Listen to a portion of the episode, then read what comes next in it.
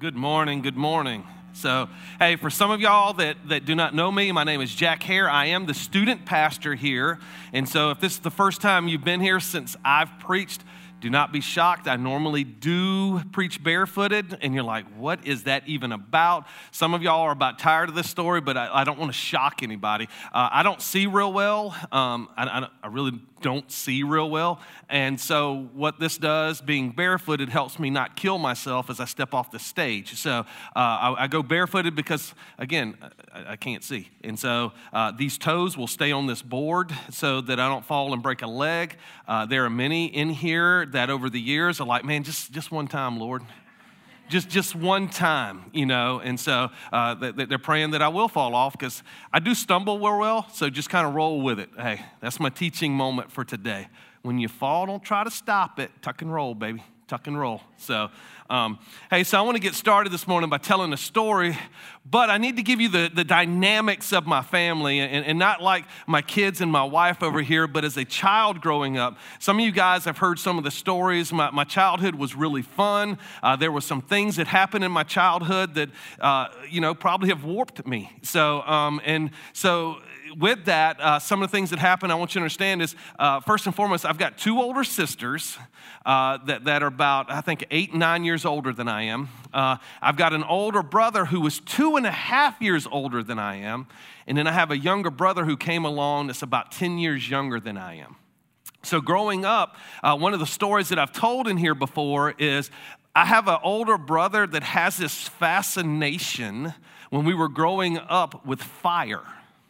And so I've told the story about him burning the house down, and it was a couple weeks before Christmas. And here's the thing, man, a couple weeks before Christmas, uh, uh, and I was probably three or four years old. Uh, I remember that Christmas like really, really well because we grew up very poor. We just didn't have a lot. And so I remember that Christmas, you know, of our house just about burning down, but the church up the street heard about it, and so they took care of Christmas for us. And I remember as a child, again, some of y'all like, you got kids, you understand this. During Christmas, they wake up hours before the sun does, don't they? You know what I mean? Some of y'all, yep, they sure do. And so I remember like my family uh, would keep the Christmas tree on all night. And so I remember this particular Christmas, like walking down the hallway, and like the, the, the, the, the living room is just lit up. And it's like, did Keith start a fire again? You know, but as I walked around the corner, here's what happened. I don't know if it was the Christmas tree or like if it was an angel, because all of a sudden I walked around and it was like, oh, it was as many presents as I could see. And I was like, we never had a Christmas like this before. And so I went and got all these gifts, like, oh man, I've never had this much stuff before. We're burning the house down every year. You know what I'm saying? I mean, that's what we're going to do up in here. And so I was like, Keith, genius move, son, genius move. Um, a couple months after he burnt the house down, he actually caught the woods on our, behind our house on fire. So again, fire and Keith do, I just realized there's a dog right there. I'm ADD, I'm sorry. Um, don't move past this stage if you do real slow, because I may jump off, be like, what are you doing? So, um, but so check it out. So again, Keith and fire. So a couple years ago, uh, my brother and his his his current wife, that was current wife, his wife, um, you know, yeah, you gotta love that. His wife, um, they just got married and, and they had their first child, and her name is Kaylin. And Kaylin was probably probably six months old. And, and I said this in first service. I said, you know, this was a time when he still loved his wife. I'm just kidding. He still loves his wife. But they actually went out on a date. And here's the issue they asked Keith to come watch their child. Now, understand this Keith is a bachelor, he's not married, he doesn't have any kids.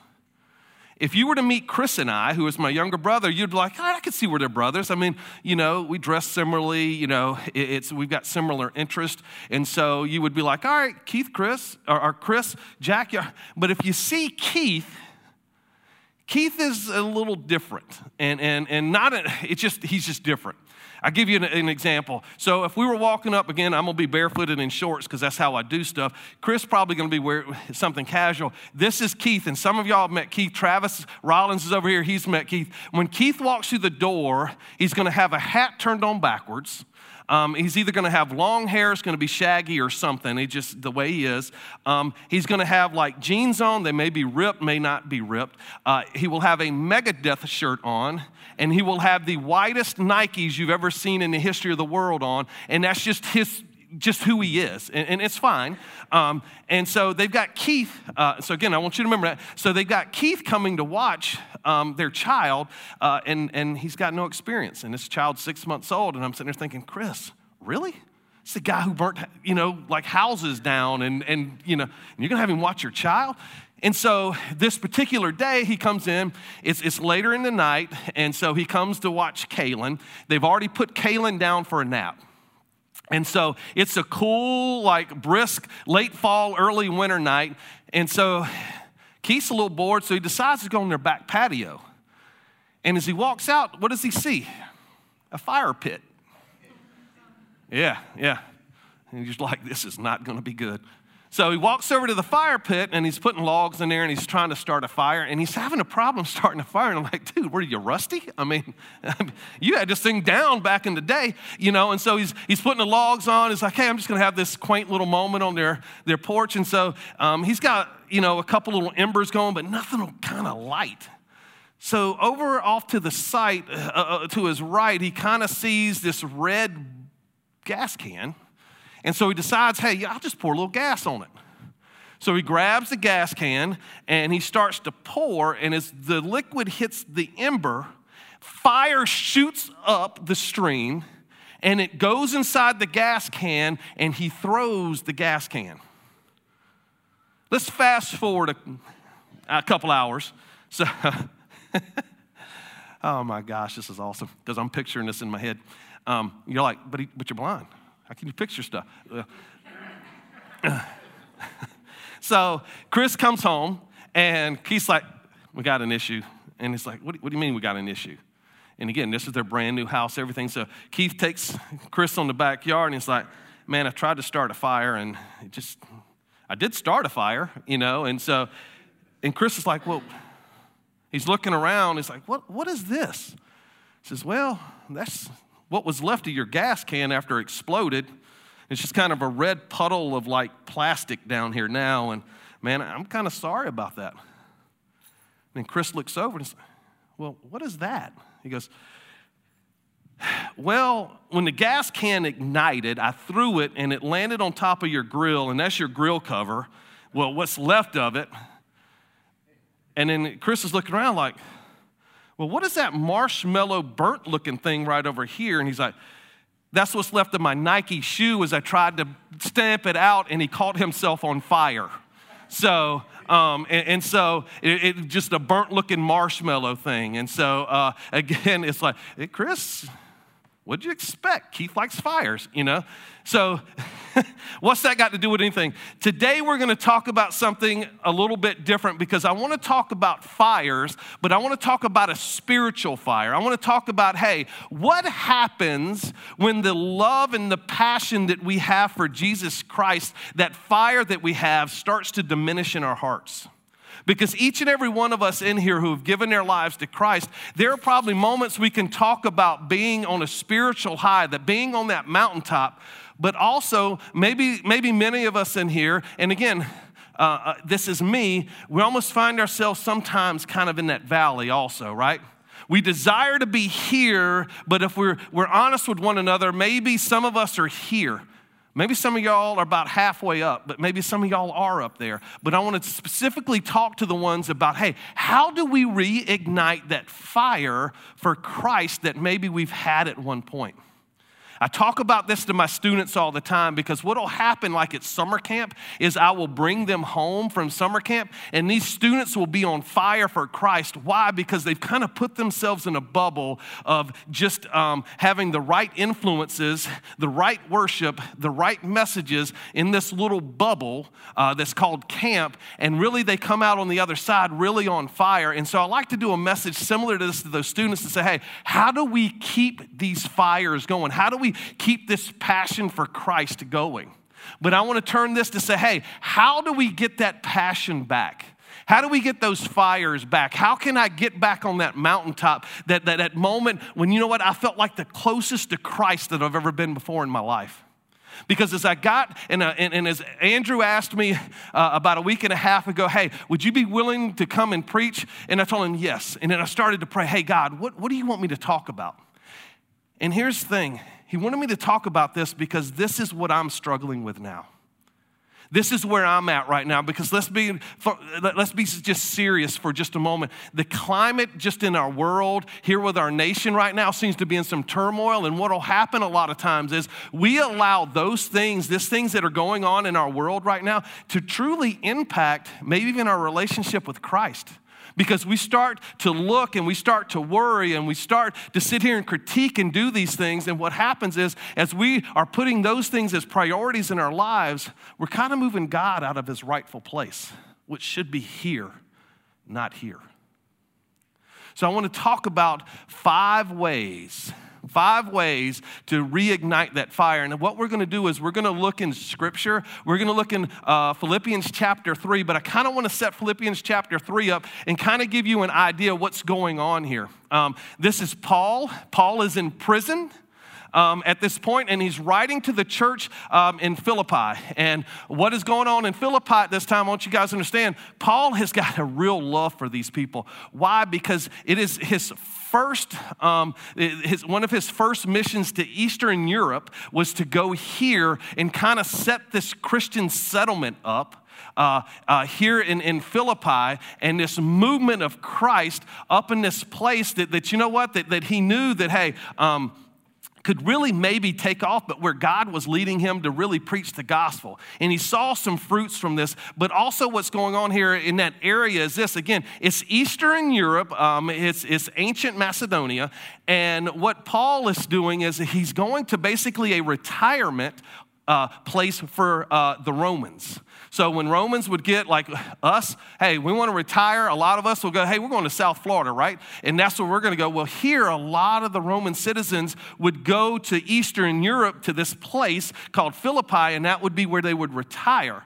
And so uh, Paul makes his journey there. He preaches the gospel. He sees some fruit from there. Now, here's the thing he feels some pushback too. There's some tension going on there because these are good Roman citizens. They've heard about Christianity, they've heard about Jesus, and they're not really willing to accept it. So there's some persecution, some things that's going on here. And so Paul is writing this letter to basically encourage them.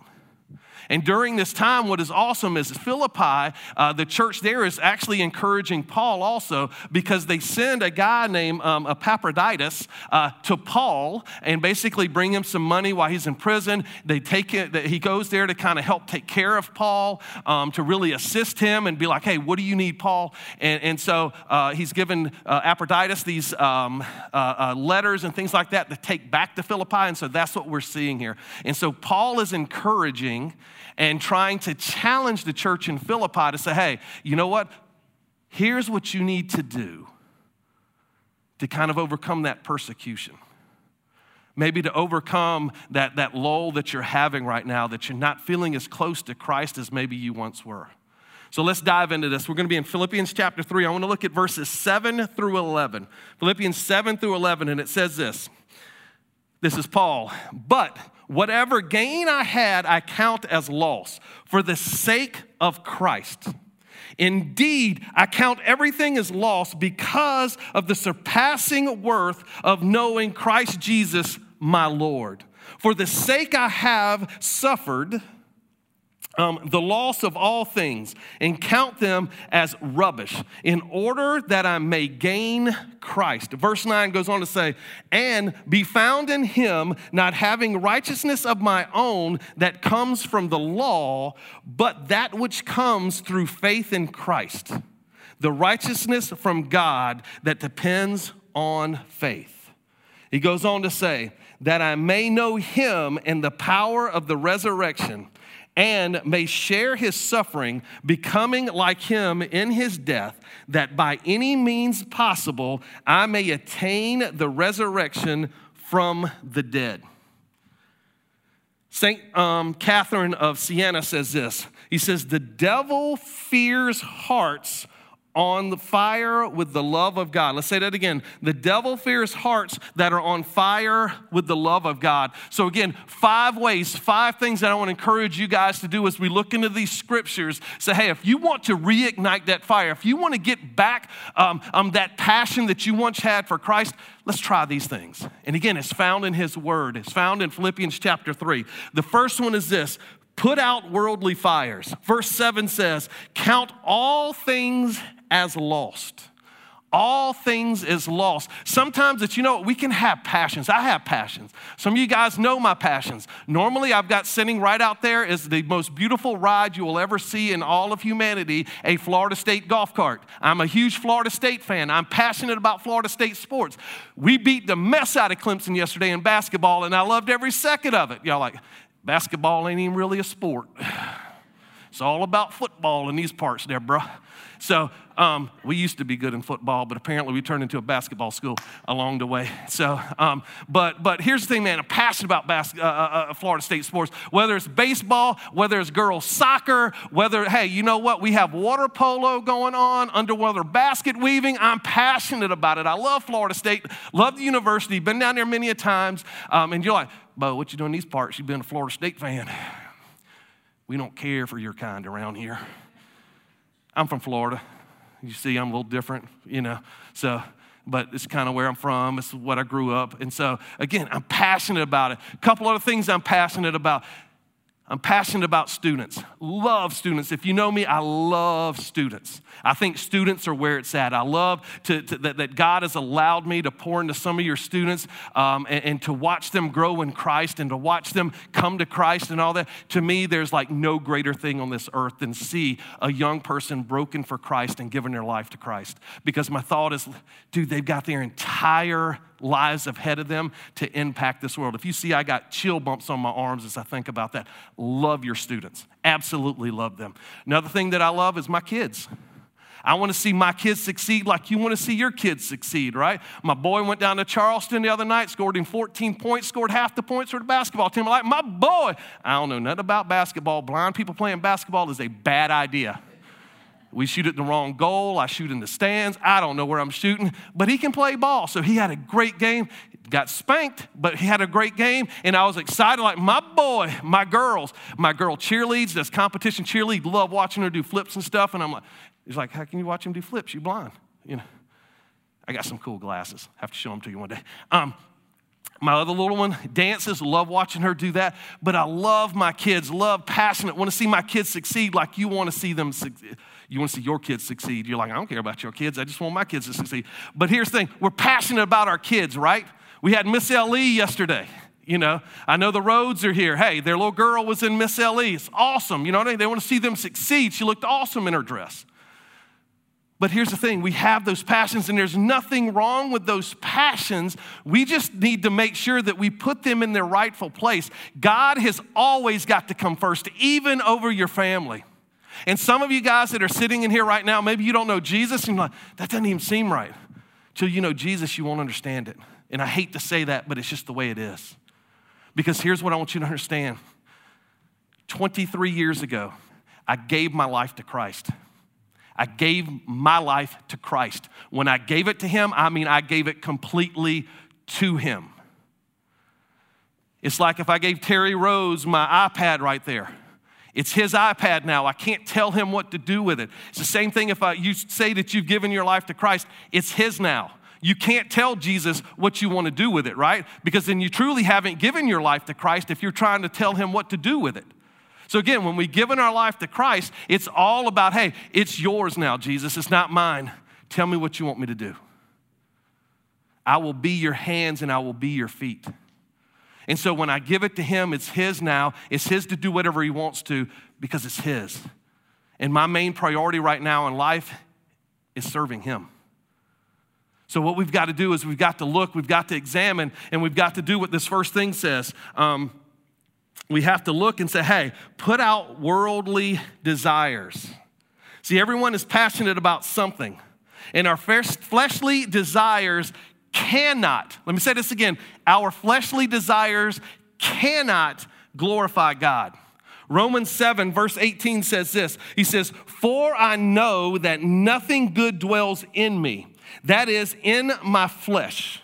For I have the desire to do what is right, but not the ability to carry it out. See, when we realize what really matters, we must put out the fires of worldliness in our lives so that we may experience a closer walk with Christ. See, every time we have those things that we put above Christ, it's putting a buffer between me and Christ. Christ never moves, He is who He is.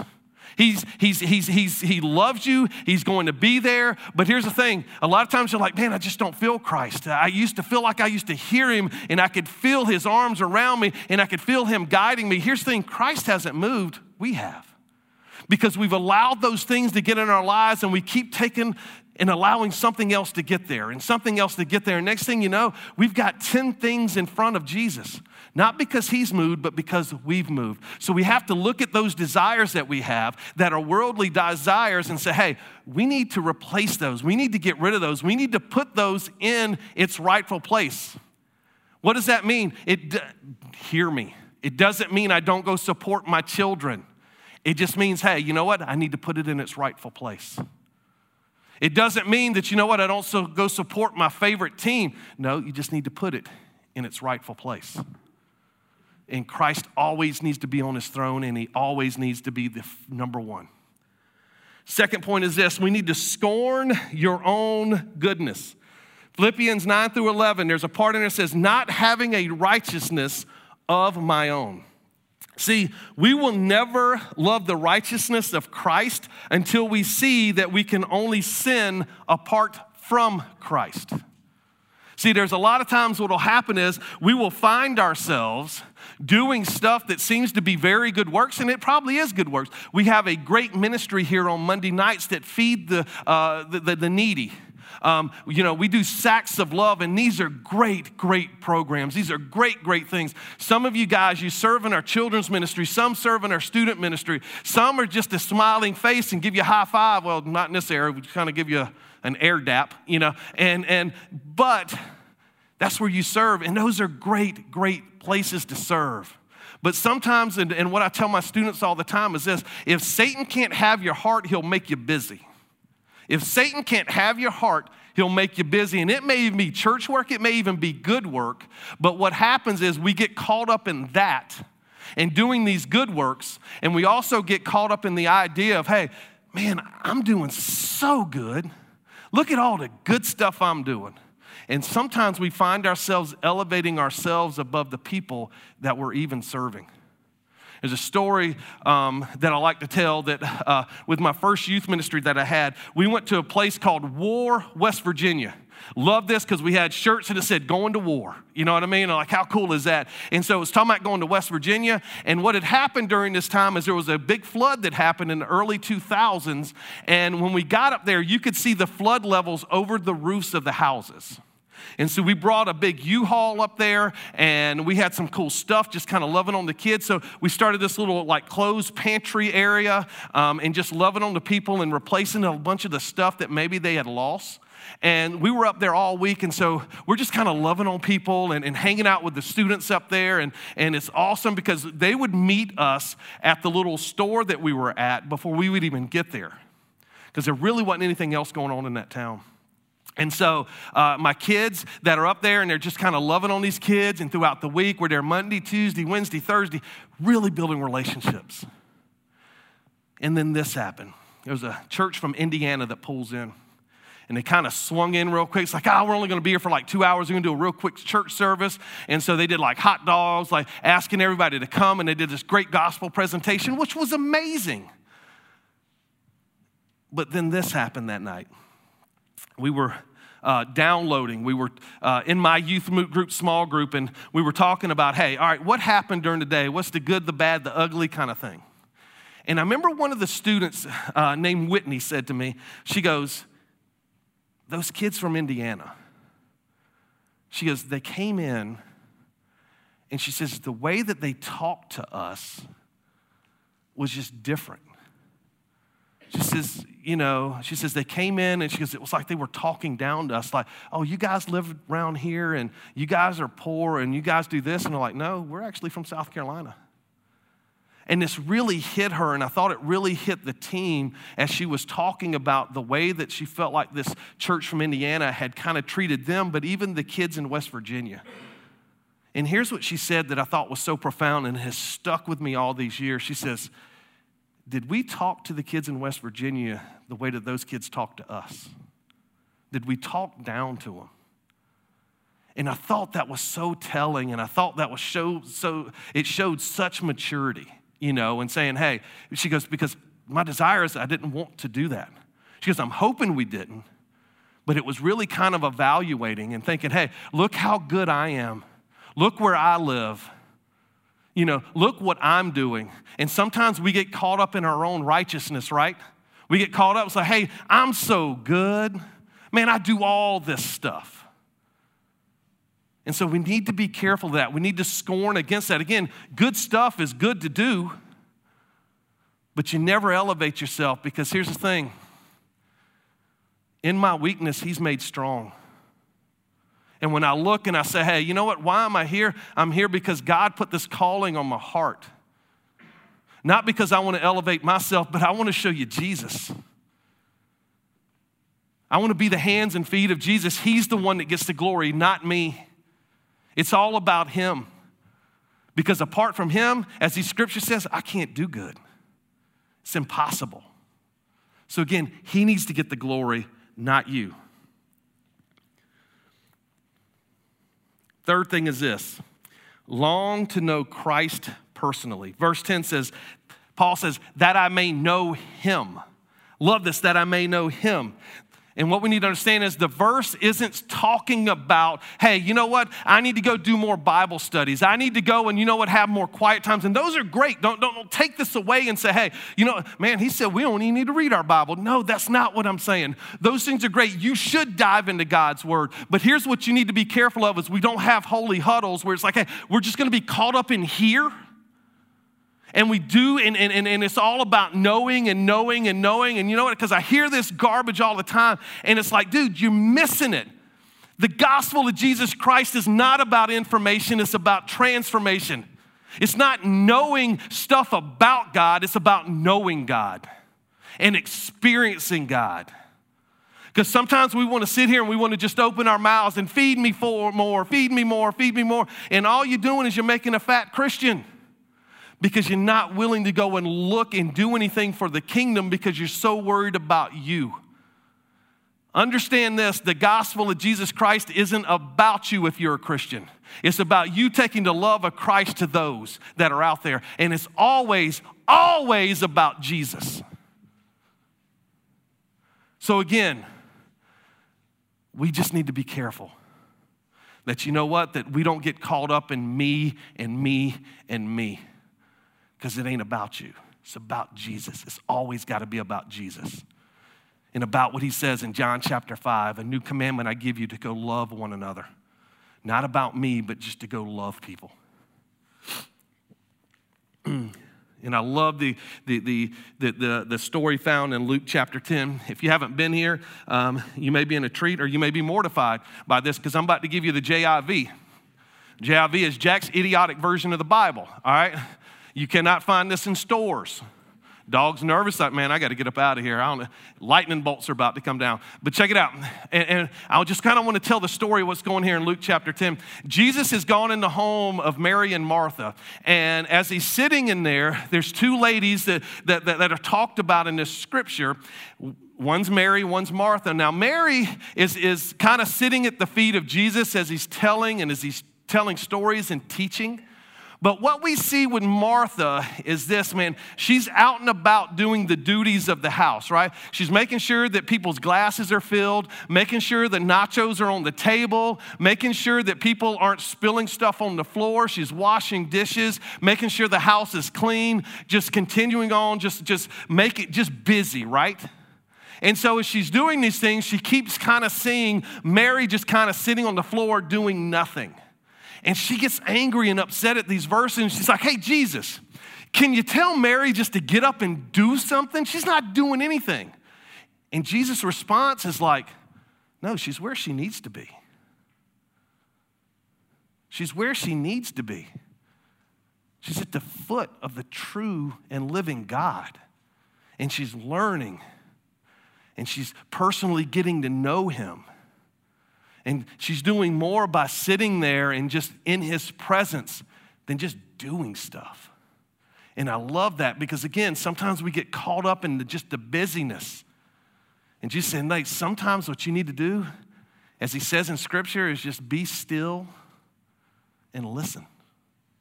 And that's exactly what she was doing. And sometimes that's what we need to do be still and listen. Listen to God. Push the busyness out of your life. Fourth thing is this review the power Christ has. Verse 10 says, the power of the resurrection. Two type of people I want to talk about as we jump into this real quick. It's talking about the power of the resurrection. Again, we need to review the power Christ has. The first one is this um, Christ has the power to change us. Again, it's talking about that transformation that happens. And here's the thing if you've been here for a while, I always say this if you've ever truly met Jesus face to face, there is no way you're the same person after you meet him face to face. There's got to be a change that comes when you meet Jesus face to face in his purest. People are going to be drawn to that, and it is going to change them, and it is going to change you. And so that transformation happens. And our desires should change. Our habits should change. Our perspectives should change. And even our directions in life should change. Love what it says here in 2 Corinthians chapter 5 verse 17 it says this therefore if anyone is in Christ he is a new creation the old has passed away and behold the new has come Paul is reiterating that you're now a new creation in Christ and we need to understand the power that raised Christ from the dead, that Holy Spirit, if you've given your life to Christ, you now have that living in you. And that is an incredible power that one day is going to actually raise you from the dead. Isn't that amazing? You got it in you. And so allow that Holy Spirit to start to transform, to start working in you. The second one is this: is we need to understand that um, Christ has the power to change others. Sometimes we have this idea that, hey, you know what? Man, there's no way that person can ever change. They know Jesus is going to change. And I don't care if it was somebody that was a mass murderer at one point to somebody who was the greatest missionary that we've ever seen. Because here's the thing in history, he was one and the same, and his name was Paul, who actually wrote these scriptures. The guy who went through in the beginning of his uh, crusade to go and try wiping Christianity out by himself by persecuting and killing Christians met Jesus face to face, and guess what happened? He changed. He was transformed where he went from killing Christians to where he went to spreading the gospel and telling about the love of Jesus. We have that. The fifth thing is this remember when Jesus died. Remember when Jesus died. Verse 10 says, hey, conformed to his death. See, we should die to our sins because Jesus died for our sins.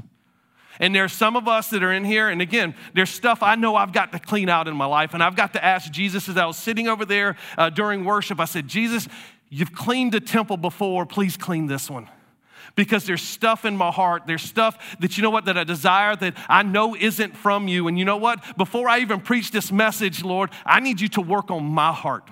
I need you to come in here and cleanse this. And so that's what we have to ask for. We have to sit there and say, hey, you know what? We've got our hearts here. And sometimes we say, man, I gave my life to Christ. But what happens sometimes is, you know what? Maybe you gave 99.9% of your life to Christ, but you're still holding on to that one thing in the dark recesses of your heart that maybe, maybe you're thinking God doesn't see, but He sees it. And what we need to understand is what God doesn't want 99.9%, He wants the whole thing. You know why? Because He gave the whole thing up on the cross for you. And when we give our lives to Him, if you've only given up 99.9%, then you really haven't given it all to Him. And so maybe today we look and we say, hey, what's left that I need to give Him? Because I haven't truly given it all to Him. You want to reignite that fire, you've got to do it. If you want to have a relationship with God that maybe you've never had before, do it. And I'm telling you this, it is a process. It's going to be tough. But I got to be honest with you. I think that's where in Mark chapter 8 says, Deny yourself daily and pick up your cross. It sucks to pick that cross up sometimes, doesn't it? But we have to do it anyway.